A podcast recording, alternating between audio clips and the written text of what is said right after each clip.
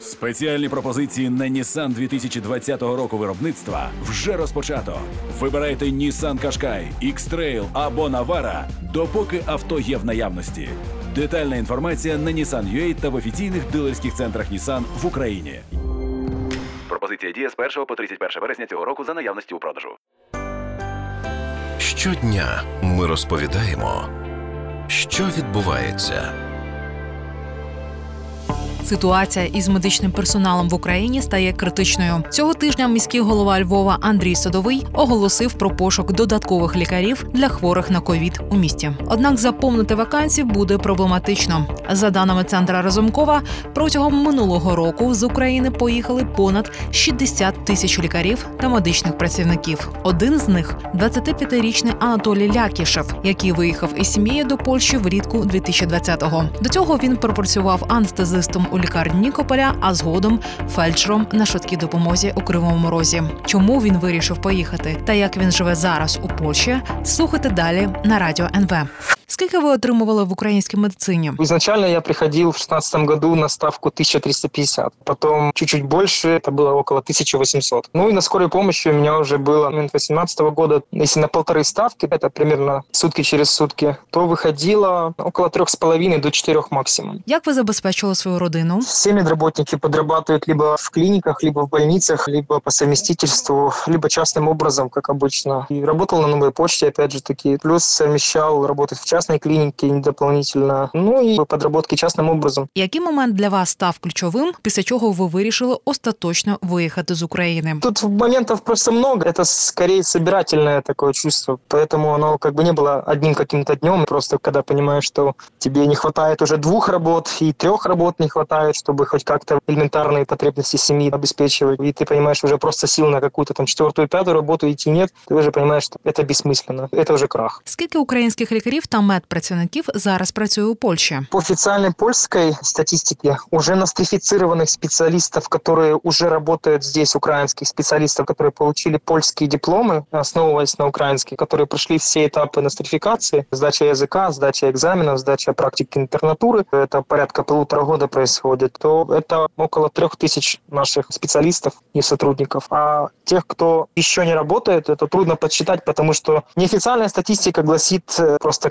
колоссальные цифры, выше 30 тысяч и более. Влітку Польща через пандемію спростила умови працевлаштування для лікарів. Де ви зараз працюєте? Процесс этот начался действительно примерно летом. Уже заговорили о упрощенной нострификации для иностранных медработников с целью стабилизации рынка медработников непосредственно на самой Польше. Было очень много спорных мнений, очень много протестов со стороны польской медицины. Польские медработники стали в оппозицию по отношению к этому закону, который разрешает нашим медработникам приезжать и работать, пройдя упрощенный процесс нострификации через Министерство здравоохранения в течение примерно 30-60 дней после подачи документов можно получить уже разрешительное письмо от министра здравоохранения на работу по своему диплому на территории Польши. Я воспользовался законом о ковиде и упрощенной процедурой нострификации диплома. Сейчас э, непосредственно в Варшаве это служба медицины экстренных состояний и катастроф, спасатели медицины катастроф. В Украине на данный момент это звучит еще фельдшером. Ви казали про те, що польські лікарі проти спрощень.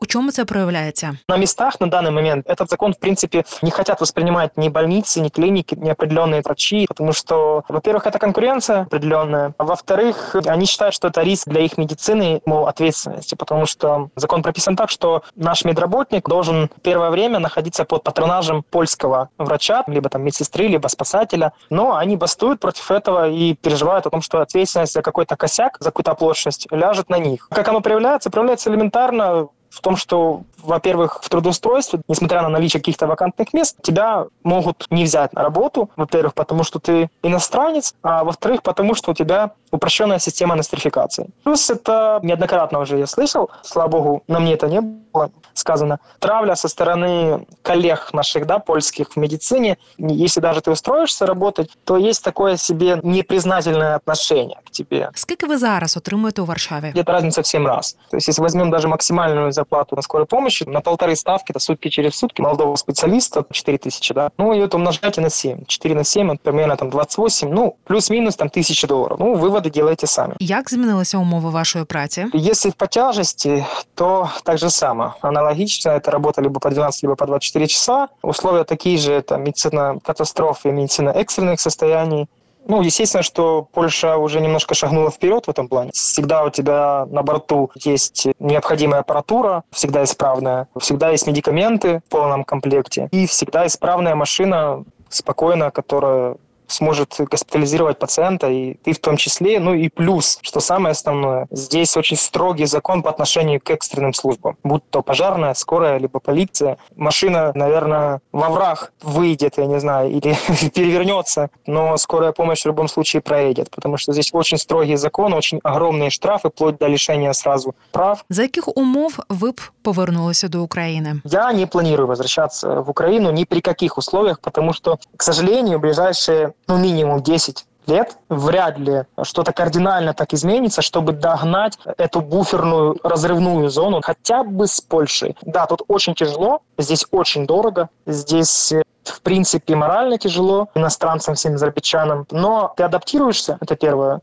Второе, привыкаешь. Третье, оно со временем себя оправдывает. Но, несмотря на все такое отношение, да, такое националистическое, все же, если ты хочешь какого-то прогресса и какого-то развития далее, то будешь развиваться дальше и как-то стремиться даже больше, чем просто в Польшу. Потому что Польша – это всего лишь такой плацдарм и первый шаг к Европе и, в принципе, там далее к Америке. Вопрос о возврате не стоит, к сожалению. Це Ірина Лопатіна, радіо НВ.